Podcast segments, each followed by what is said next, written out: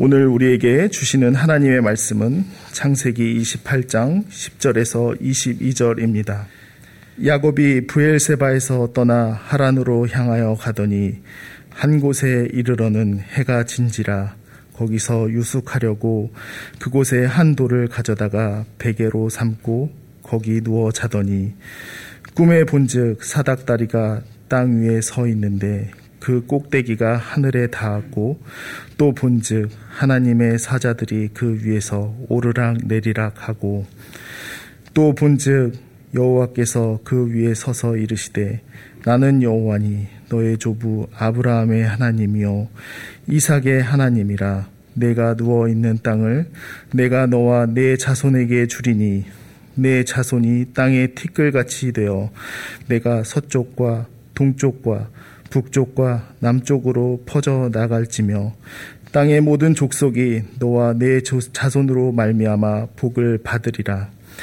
내가 너와 함께 있어 내가 어디로 가든지 너를 지키며 너를 이끌어 이 땅으로 돌아오게 할지라 내가 내게 허락한 것을 다 이루기까지 너를 떠나지 아니하리라 하신지라 야곱이 잠이 깨어 이르되 여호와께서 과연 여기 계시거늘 내가 알지 못하였도다.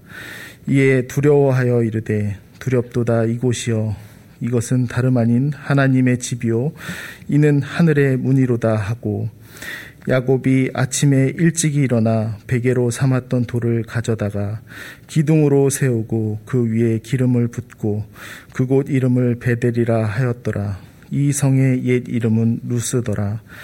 야곱이 서원하여 이르되 하나님이 나와 함께 계셔서 내가 가는 이 길에서 나를 지키시고 먹을 떡과 입을 옷을 주시어 내가 평안히 아버지 집으로 돌아가게 하시오면 여호와께서 나의 하나님이 되실 것이요 내가 기둥으로 세운 이 돌이 하나님의 집이 될 것이요 하나님께서 내게 주신 모든 것에서 10분의 1을 내가 반드시 하나님께 드리겠나이다 하였더라 아멘 아주 오래전의 일이었습니다.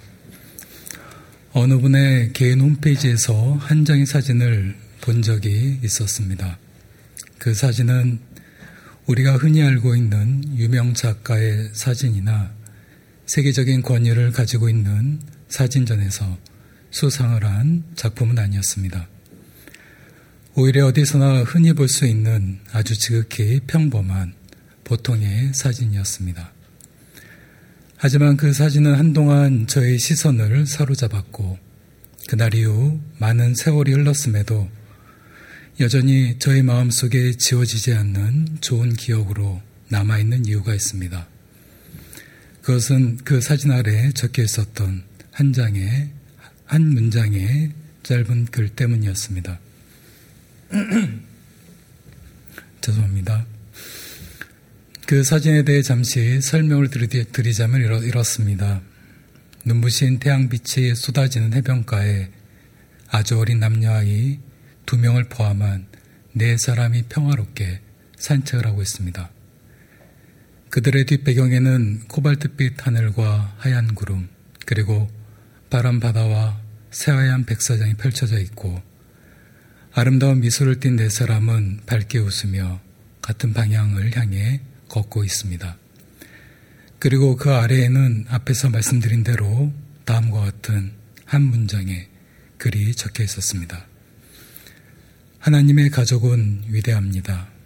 왜냐하면 같은 방향을 바라보고 있기 때문입니다.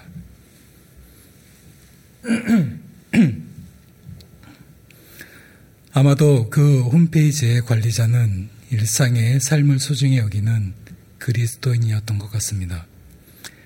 그는 자신의 삶 가운데 그냥 스쳐 지나갈 수도 있었던 한 장의 사진 속에서도 하나님을 생각하였고 눈에 보이는 아름다운 자연 경관에 자신의 시선을 빼앗기기보다는 눈에 보이지 않는 사진 너머에 숨어 있는 하나님의 가족을 묵상했으며 주님 안에서 짧지만 분명한 자신의 신앙 고백을 그 홈페이지를 방문하는 불특정 다수를 향해 전했던 것입니다. 눈은 마음의 창이라고 합니다.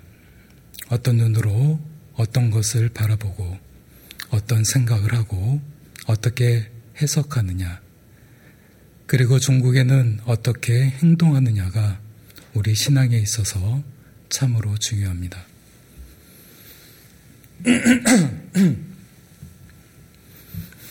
그렇습니다. 하나님의 가족은 위대합니다. 왜냐하면 우리 각자가 위대해서가 아니라 우리를 우리 되게 해주시는 하나님께서 위대하시기 때문입니다. 하나님의 가족은 위대합니다. 그 안에 영원한 진리이신 위대한 하나님 말씀이 살아 숨쉬고 있기 때문입니다. 하나님의 가족은 위대합니다. 우리 각자의 구성원이 예수 그리스도, 바로 위대하신 우리 하나님 오직 한 분만을 바라보며 같은 방향을 향해 서 있기 때문입니다. 하지만 반대로 우리가 우리 에게 해주시는 하나님을 의지하지 않는다면, 우리 안에 하나님의 말씀이 소멸되고 있다면, 우리가 같은 공간에 있을지라도 각자 고개를 돌린 채 다른 방향을 바라보고 있다면, 우리는 그리스도인, 그리스도인이란 고귀하고 위대한 이름만 가졌지, 실상은 아무런 힘도 능력도 그 어떤 삶의 본도 보이지 못한 채 어느 저녁 비수처럼 찾아온 죽음 앞에서 허망하게 이 땅을 떠나고 마는 존재가 될 것입니다. 이 짧은 한 문장은 이후 저의 가족과는 물론 교회관 그리고 저의 미래에 대한 모든 소망까지도 귀결해주는 하나의 메시지가 되었습니다. 하나님의 가족은 위대합니다. 하나님의 교회는 위대합니다. 하나님의 자녀된 우리의 미래는 위대합니다. 왜냐하면 우리는 눈을 들어 오직 예수 그리스도, 바로 우리, 우리 하나님 한 분만을 바라보며 같은 방향을 향해 걸어가고 있기 때문입니다. 하지만 오늘 본문에 등장하는 야곱의 가족은 이 모든 것들을 상실해버리고 말았습니다. 그들 안에는 하나님을 의지하는 마음은 이미 사라진 지 오래였고 하나님의 말씀이 살아있기는커녕 자신들의 생각과 말들로 팽배했으며 한 가족으로 같은 방향을 바라본 것이 아니라 각자가 원하는 다른 방향만을 바라보며 동상이몽 속에서 각자의 삶을 살았던 것입니다. 그 결과 형이 아우를 죽이기로 작정하였고 늦게나마 정신이 든 아버지 이삭과 어머니 리브가는 아들이자 동생인 야곱을 살리기 위해 한 번도 걸어보지 못한 길 위에 그를 내동댕이 치고 말았습니다. 하지만 진정한 아버지이신 하나님께서는 그런 야곱을 잊지 아니하시고 기억하셨습니다. 그리고 태어나서 처음으로 가장 두렵고 무섭고 떨리는 밤을 보내고 있었던 야곱에게 먼저 찾아오셔서 이사야서의 말씀처럼 야곱의 오른손을 붙잡아 주시며 위로와 평안의 말씀을 전해 주셨습니다.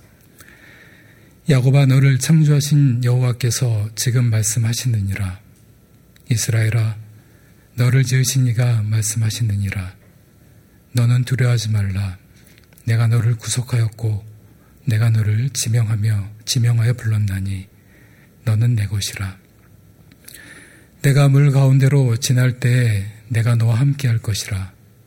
강을 건널 때 물이 너를 침몰하지 못할 것이며 내가 불 가운데로 지날 때 타지도 아니할 것이며 불꽃이 너를 사르지도 못하리니 대전하는 여호와 내 하나님이여 이스라엘의 거룩한 이여 내 구원자임이니라. 하나님의 꿈을 꾼 야곱은 눈을 뜨고 비로소 본문 16절의 말씀처럼 위대한 신앙 고백을 합니다. 본문 16절입니다. 여호와께서 과연 여기 계시거늘 내가 알지 못하였도다. 교인들께서는 방금 읽어드린 말씀 중에서 가장 중요한 단어가 무엇이라고 생각하십니까? 아마도 대부분의 분들은 하나님을 가리키는 여호와라고 말씀하실 것입니다. 물론 저 역시도 가장 중요한 단어는 여호와 우리 하나님이십니다.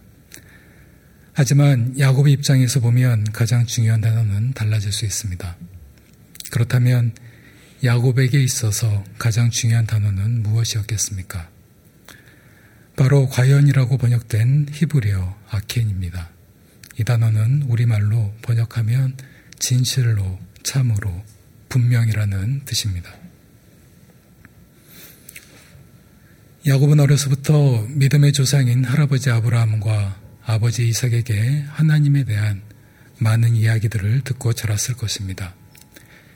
특히 아브라함과 야곱은 15년간은 같은 하늘 아래 살았기에 보통의 할아버지가 그렇듯이 손자인 야곱을 무척이나 사랑하고 아끼면서 그 아이가 하나님의 안에서 믿음의 사람으로 성장하길 항상 기도하며 바랬을 것입니다. 그리고 기회가 되는 대로 집에 거하길 좋아했던 어린 야곱을 자신의 무릎 위에 앉히고 자신의 일상의 삶 가운데 역사하셨던 살아계신 하나님에 대해서 많은 이야기를 들려주었을 것입니다.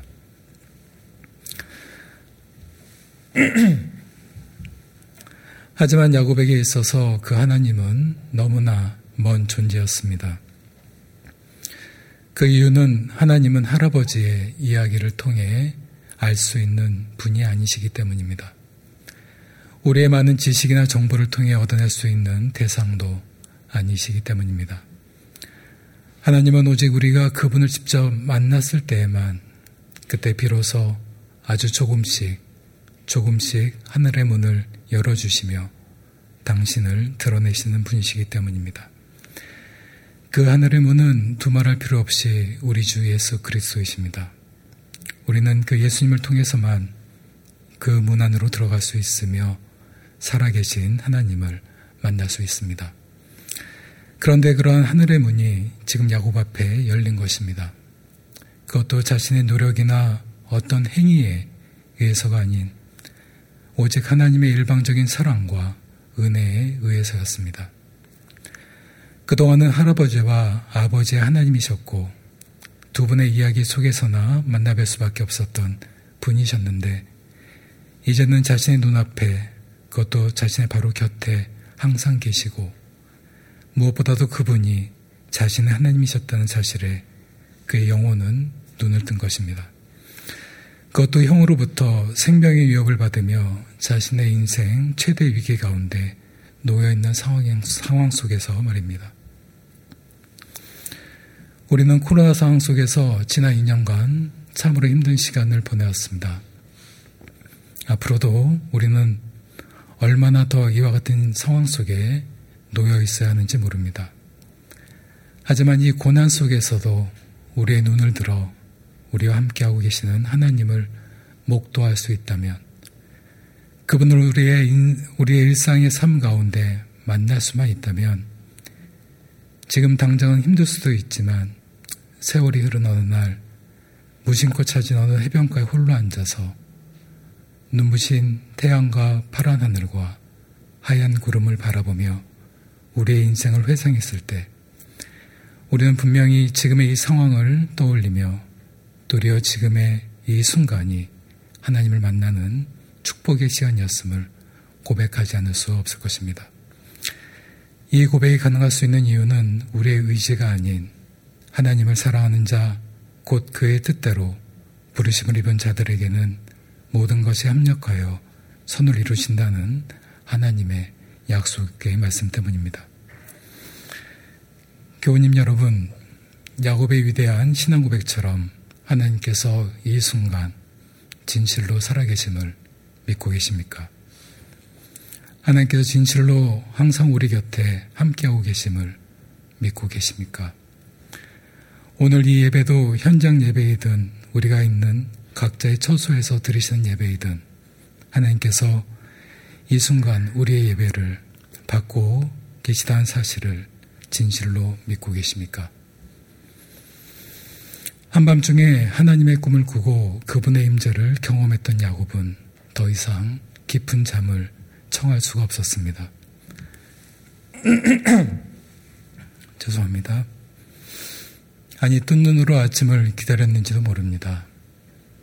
드디어 아침에 동이 터오르고 하늘을 향해 누워 있었던 자신의 시야 속으로 파란 하늘빛이 그 모습을 드러내기 시작할, 시작할, 시작할 때쯤 야곱은 그 하늘을 바라보며 잠시 지난 밤의 꿈을 떠올렸을 것입니다. 그리고 무언가를 결심한 듯 자신의 몸을 일으켜 세우며 그동안 움켜쥐고 있었던 돌멩이 하나를 하나님 앞에 내어놓습니다. 그 행위는 그 순간 야곱이 하나님께 드릴 수 있었던 최고의 믿음의 표현이었습니다. 왜냐하면 그 돌멩이는 지난밤 자신의 목숨을 지키기 위해 밤새 의지했던 자신의 전부이자 모든 것이었기 때문입니다. 우리가 이런 야곱의 모습을 통해 배울 수 있는 것이 있습니다. 그것은 내가 움켜쥐고 있던 것들을 하나님 앞에 내려놓았을 때 비로소 그분과의 진정한 믿음의 동행이 시작되며 내가 내려놓은 만큼 하나님의 것들로 채워주신다는 것입니다. 야곱은 이어서 그 돌멩이에 하나님에 대한 경배의 의미를 담아 기둥으로 세우고 그 위에 기, 름을 붓고 그곳 이름을 베델이라 명명합니다. 원래 그곳은 현재 야곱이 야곱의 처지와도 같은 도피의 장소인 루스였지만 이제는 그 누구도 자신을 범하지 못하는 하나님께서 자신과 함께 해주시고 지켜주시는 하나님의 집 베델이 된 것입니다. 마치 우리가 고린도서 5장 17절에 그런즉 누구든지 그리스도 안에 있으면 새로운 피조물이라 이전 것은 지나갔으니 모두 새 것이 되었도다 라는 말씀처럼 그리스도 안에서 하나님을 만난 사람은 자신이 두 발 딛고 서 있는 공간까지도 주님 안에서 새로운 의미로 재해석을 할 수 있게 됩니다. 그리고 자신의 눈에 보이는 것은 여전히 어둡고 황량한 돌투성이의 허허벌판인 고난의 장소임에 장소임에 불구하고 하나님을 만난 지금은 눈에 보이지 않는 현실 너머의 세계가 보이면서 그 고난의 장소가 경외심을 불러일으키는 성소인 하나님의 집으로 변모하게 되는 것입니다.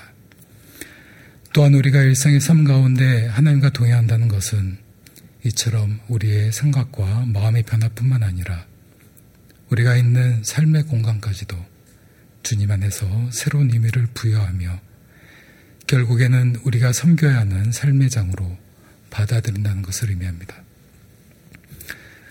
사랑하는 교우님 여러분, 우리 그리스도인에게는 우리 인생 가운데 가장, 중요한 세 가지 집이 있습니다.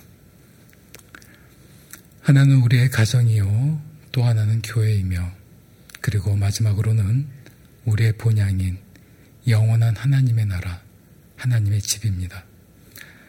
오늘은 이 가운데서 우리 가정, 가족, 가족에 대해 말씀을 드리겠습니다. 성경 66권 중에 첫 번째 책인 창세기는 크게 둘로 나눌 수 있다고 말씀을 드렸습니다. 첫 번째는 1장에서부터 11장까지로 원 역사라 하고 두 번째는 12장에서부터 마지막 장인 50장까지로 족장사라고 부릅니다. 원 역사는 인류의 보편적인 역사를 품고 있으며 족장사는 아브라함을 시작으로 이삭과 야곱 그리고 요셉으로 이어지는 한 가족의 이야기를 다루고 있습니다. 그렇다면 가족에 관한 이야기는 12장부터 시작되는 족장사에만 등장하는가? 그렇지 않습니다. 원 역사로 불리는 창세기 전반부 속에서도 그 중심을 도도히 흐르고 있는 물줄기는 가족입니다. 그러게 우리가 자주 듣는 말이 있습니다. 하나님께서는 태초에 국가도, 사회도, 교회도 아닌 가족, 가정을 먼저 세우셨다는 것입니다. 그만큼 하나님께 있어서 우리의 가정은 너무나 소중하고 중요한 하나님의 공간입니다.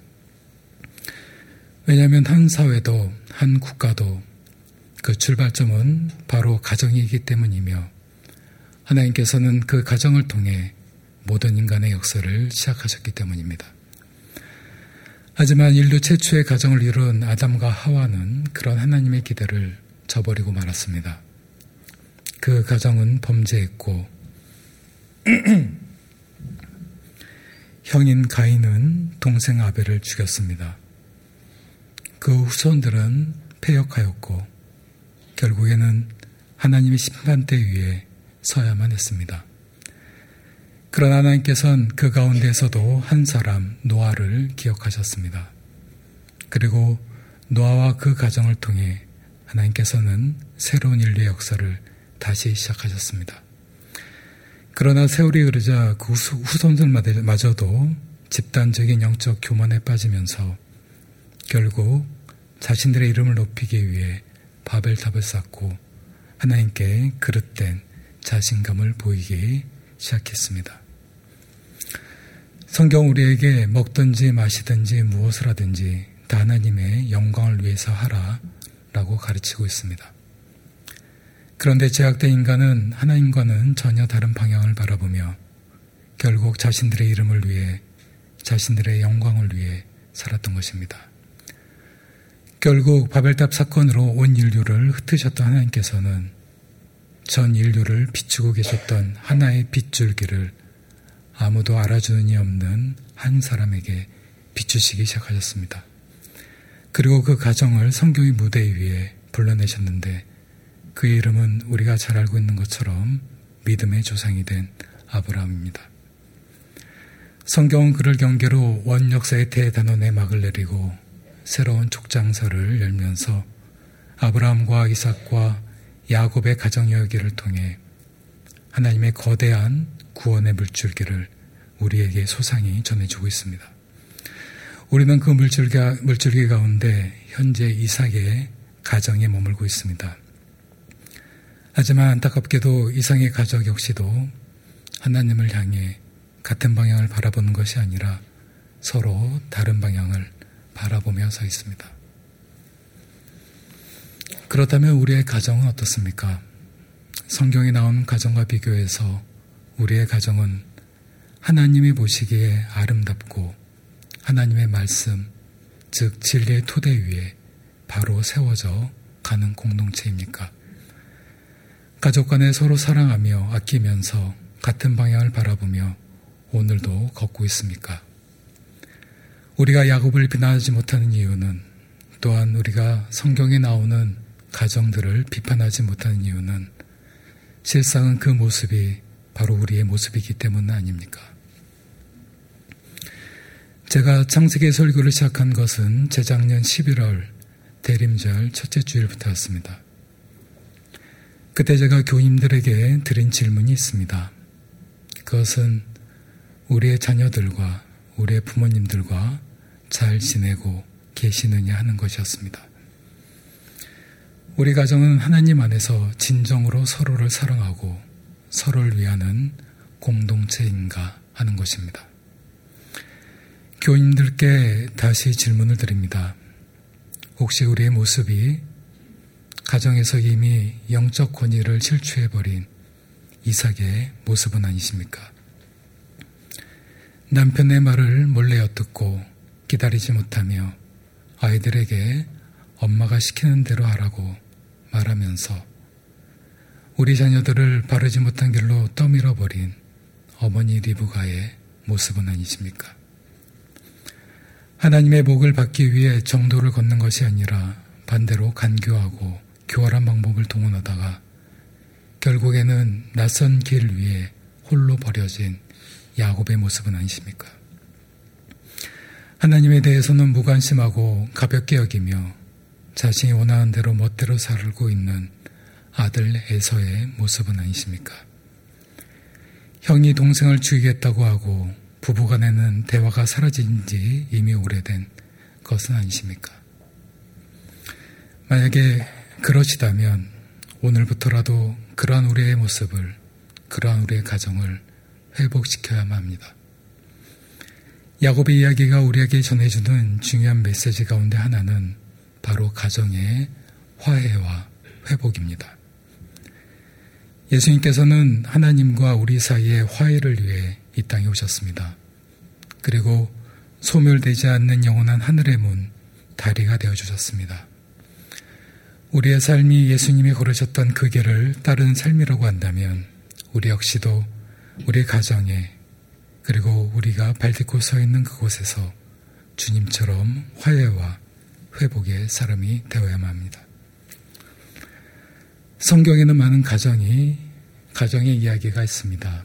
그런데 저는 오늘 성경에는 등장하지 않지만 하나님 안에서 아름다운 가정의 모습을 일구어가고 계시는 한 분의 이야기를 소개하고자 합니다.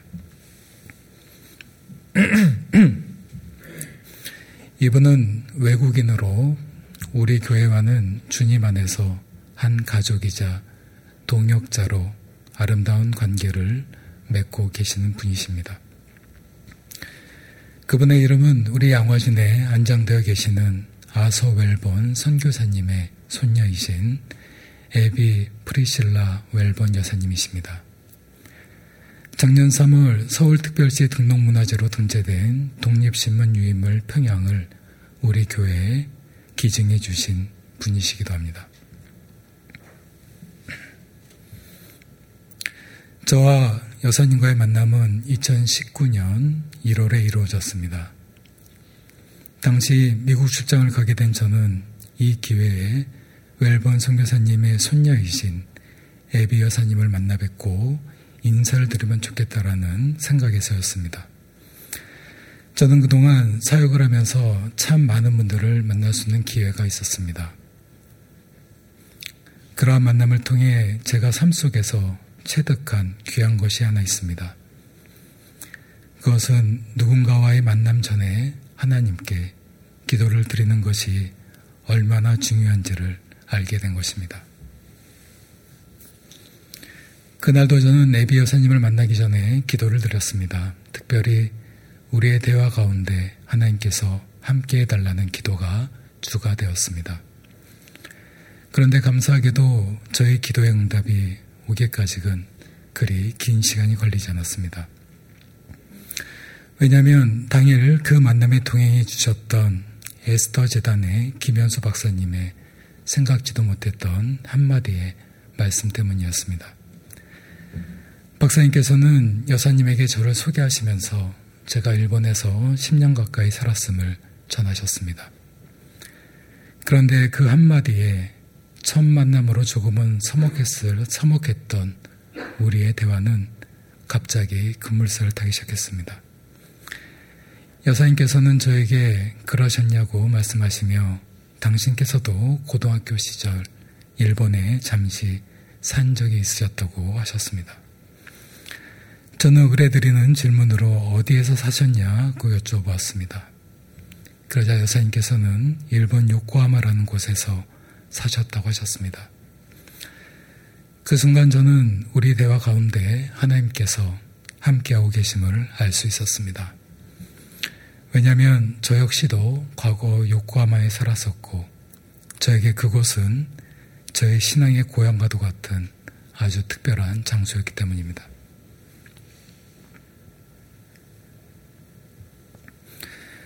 여사님과 저는 만난 지 불과 몇 분밖에 지나지 않았지만 마치 오래된 친구처럼 요코하마를 화제 삼아 이야기의 꽃을 피기 시작했습니다.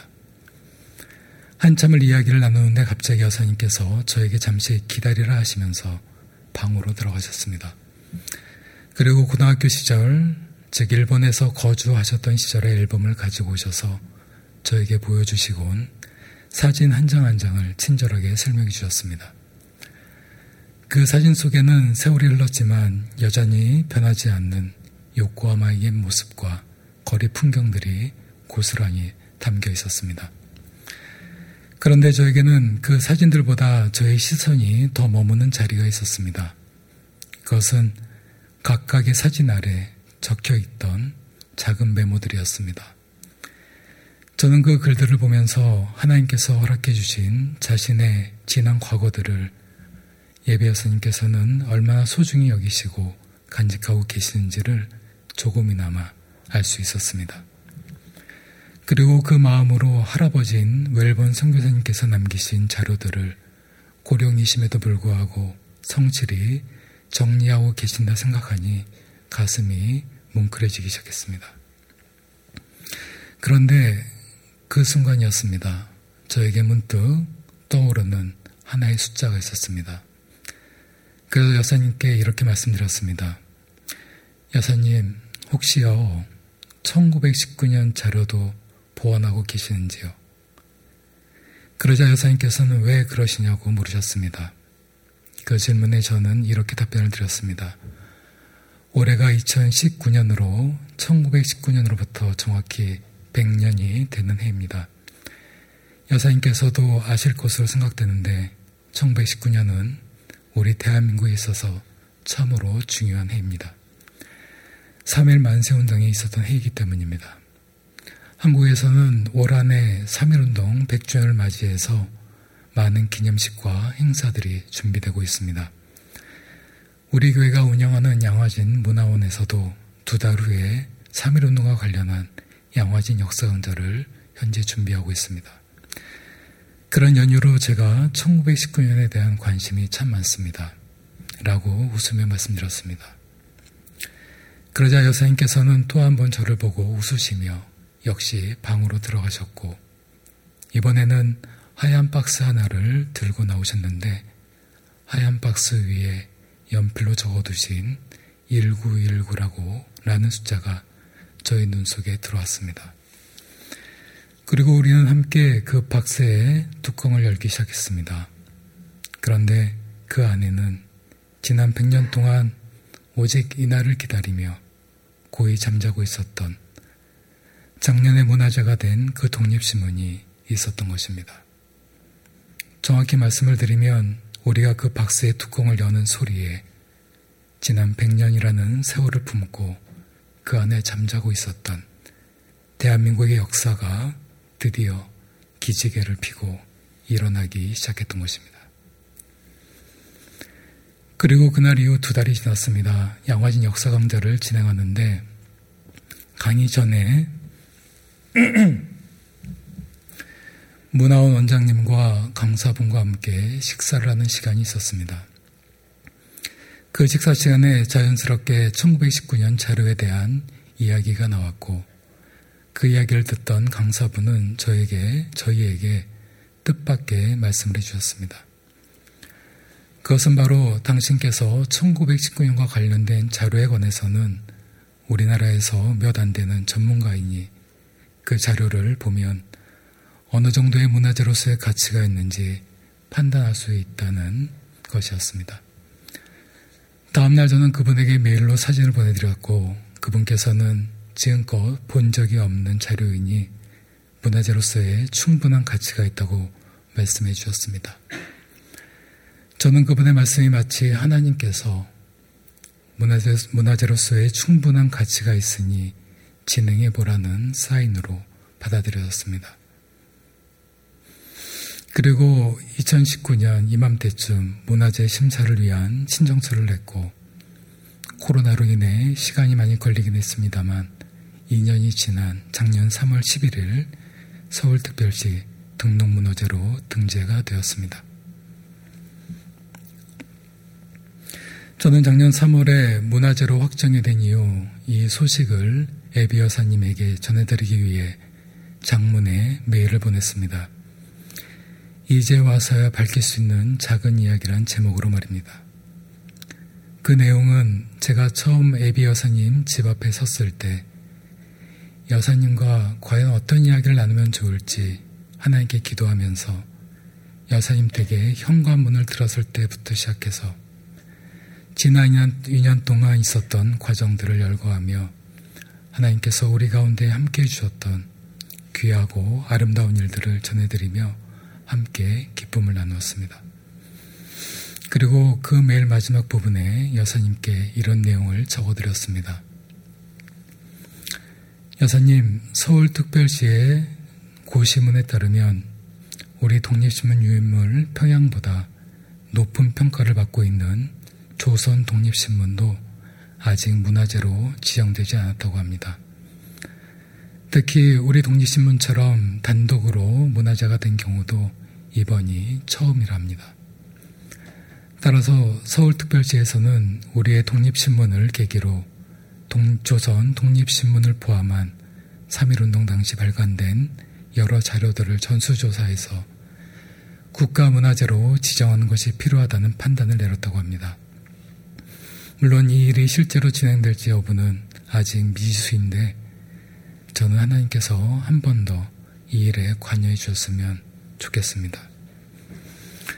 왜냐하면 우리의 독립신문 유인물 평양이 더 큰 권위를 갖는 국가 문화자가 되길 바라는 마음도 있습니다만 그보다는 이번 일을 계기로 그동안 잠자고 있었던 3.1운동과 관련된 대한민국의 귀한 역사 자료들이 우리 독립신문 유임을 평양을 통해 모두 잠에서 깨어나 새로운 호흡을 되찾길 바라기 때문입니다. 이 일은 할아버지이신 웰번 선교사님께서 이 땅에 오셔서 잠자고 있었던 많은 조선 사람들을 깨우시고 그들에게 호흡을, 주님의 호흡을 되찾을 수 있도록 헌신하시고 애쓰셨던 그 마음에는 비견할 수 없겠습니다만 그와 아주 비슷한 저의 마음 때문입니다. 만약에 김현수 박사님께서 제가 일본에 살았음을 말씀하지 않으셨다면 여사님께서 고등학교 시절 일본에 사셨다고 말씀해 주시지 않으셨다면 제가 일본 어디에 사셨냐고 여사님께 묻지 않았다면 우리의 독립신문 유인물 평양은 더 깊은 잠을 잘만 했을지도 모릅니다.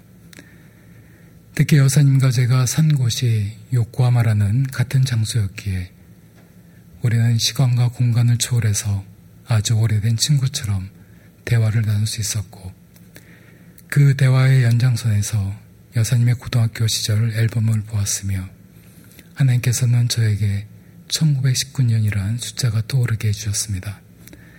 그리고 이후 역사 강좌의 강사분을 통해 그 가치를 확증해 주셨고 결국 문화재가 되었습니다.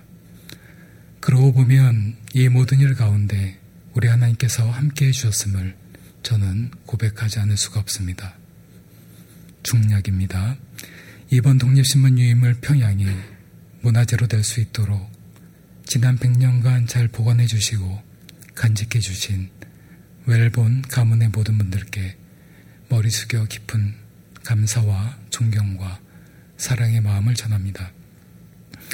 앞으로의 100년 그리고 그 이후까지도 잘 관리하고 보존하고 전하는 우리 백주년 기념교회 양화진 외국인 선교사미원 양화진 문화원 양화진 기록관이 되도록 최선을 다하겠습니다. 하나님의 은혜와 사랑이 가족분들 가운데 늘 함께 하시길 바라겠습니다. 이 메일에 대한 답변으로 에비아사님께서 다음과 같은 내용의 메일을 보내주셨습니다. 김 목사님께 저희 아버지께서 수년 전 평양의 한 언덕에서 주우신 신문에 대한 좋은 소식을 전해주셔서 감사드립니다. 아버지께서 어린 나이셨지만 자신이 발견한 신문의 중요성을 인지하시고 오랜 세월 동안 자신의 소유물 간에 안전하게 보관하셨다는 사실, 그리고 어떠한 설명도 없이 저에게 주셨음에도 대한민국 고국에서의 명예로운 자리를 찾기까지 제 소유물 속에서 안전하게 보관되었다는 사실이 이제와 생각해 보니 매우 놀랍습니다. 그리고 여러분들이 그 신문의 중요성을 인정해 주지 않으셨더라면 그 신문이 명예스럽게 보이도록 하기 위한 여러분들의 헌신이 없었더라면 이 신문은 그 명예로운 자리를 차지할 수 없었을 것입니다. 시간이 날 때마다 저희 아버지께서는 저에게 그 신문을 가지고 오셔서 보여주시면서 이 신문을 어떻게 얻게 되셨는지 이야기를 해주셨습니다. 하지만 아버지도 이 신문을 어떻게 해야 할지 명확히 알지 못하셨던 것 같습니다. 저 역시도 마찬가지였습니다. 하지만 하나님께서는 우리가 이 신문을 지킬 수 있도록 또 많은 이들이 이 신문을 보고 그 중요성을 이해할 수 있도록 도우시기 위해 오늘도 우리와 함께 일하고 계셨습니다. 이 과정 가운데 함께 해주신 모든 분들께 감사를 전합니다. 그리고 여사님께서 마지막 한 문장을 이렇게 적으셨습니다. 사랑받던 어린 시절의 유품 이야기에 대한 아름다운 결말입니다. 저는 이 메일을 읽다가 성경 말씀 하나가 떠올랐습니다.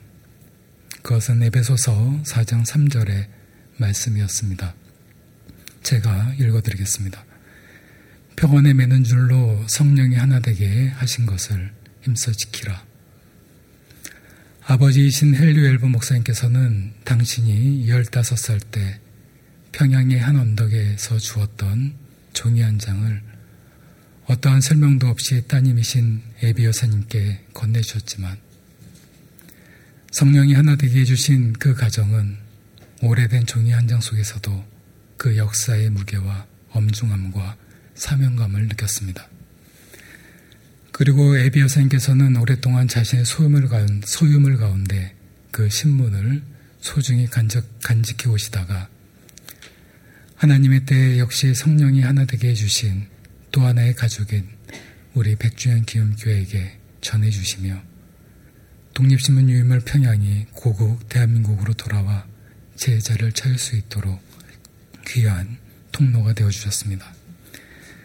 그러한 연유로 현재 그 바통을 이어받은 우리 교회는 새로운 100년의 역사를 그분들의 마음을 담아 시작할 수 있게 되었습니다. 만약 두 분의 두 분이 하나님 안에서 같은 방향을 바라보지 않고 하나 되지 않으셨다면 이와 같은 새로운 역사는 시작되지 못했을 것입니다. 저는 오늘 하나님의 집 우리 가정에 관한 이야기를 드렸습니다. 그리스도인의 가정이 세상의 가정과 다르다면 그것은 과연 무엇이겠습니까? 세상의 가정들도 사랑을 이야기합니다. 화목을 이야기합니다. 가정의 평안을 이야기합니다. 물론 우리에게도 사랑과 화목과 평안이 중요하지 않는 것은 아닙니다. 하지만 우리가 그것들만을 위해서 산다면 세상의 가정과 그 무엇이 구별되겠습니까? 에비 여사님의 가정을 통해 우리가 배울 수 있는 것은 성령 하나님께서 우리 가족을 평안의 띠로 하나 되게 해 주셔야 한다는 것입니다. 그리고 우리를 하나 되게 해 주신 하나님의 섭리에 감사하며 그것을 힘써 지켜야 한다는 것입니다. 달리 표현하면 온전히 예수 그리스도 한 분만을 바라보며 우리 가정이 같은 방향 위에 서 있어야 한다는 것입니다. 이삭의 가정은 그간 벌어진 일련의 사건들을 종합해 보면 아담과 하와의 가정처럼 하나님의 기대를 저버리고 말았습니다.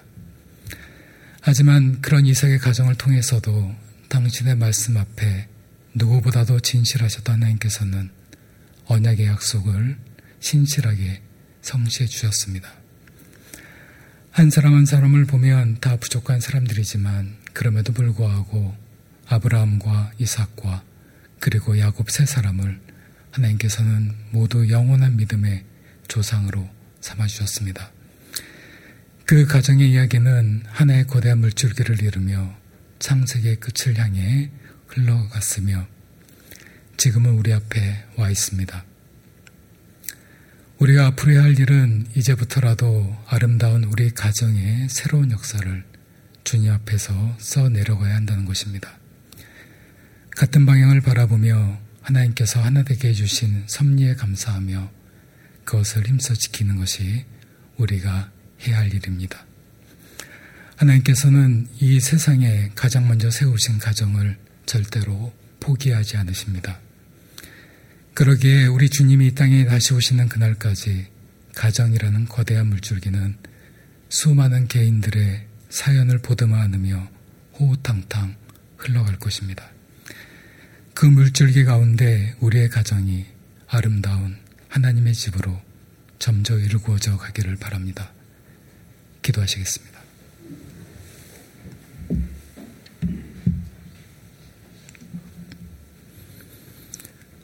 우리 가정의 주인 되시는 하나님 아버지, 태초에 하나님께서는 국가도 사회도 교회도 아닌 우리 가정을 먼저 세워주심으로 우리 가정이 얼마나 소중하고 귀한 하나님의 집이며 하나님의 공간인지를 일깨워 주셔서 참 감사합니다.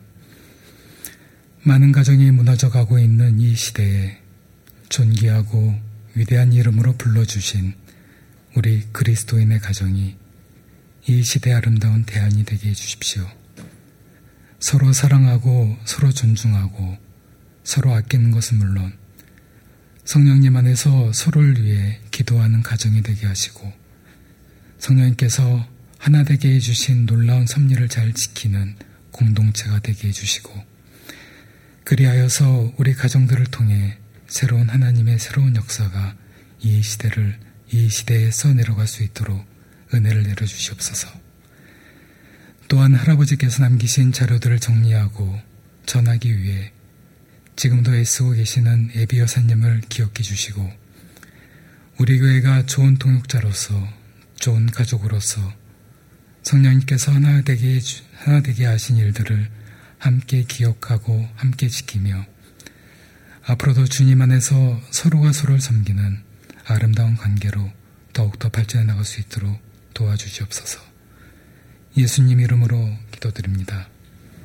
아멘.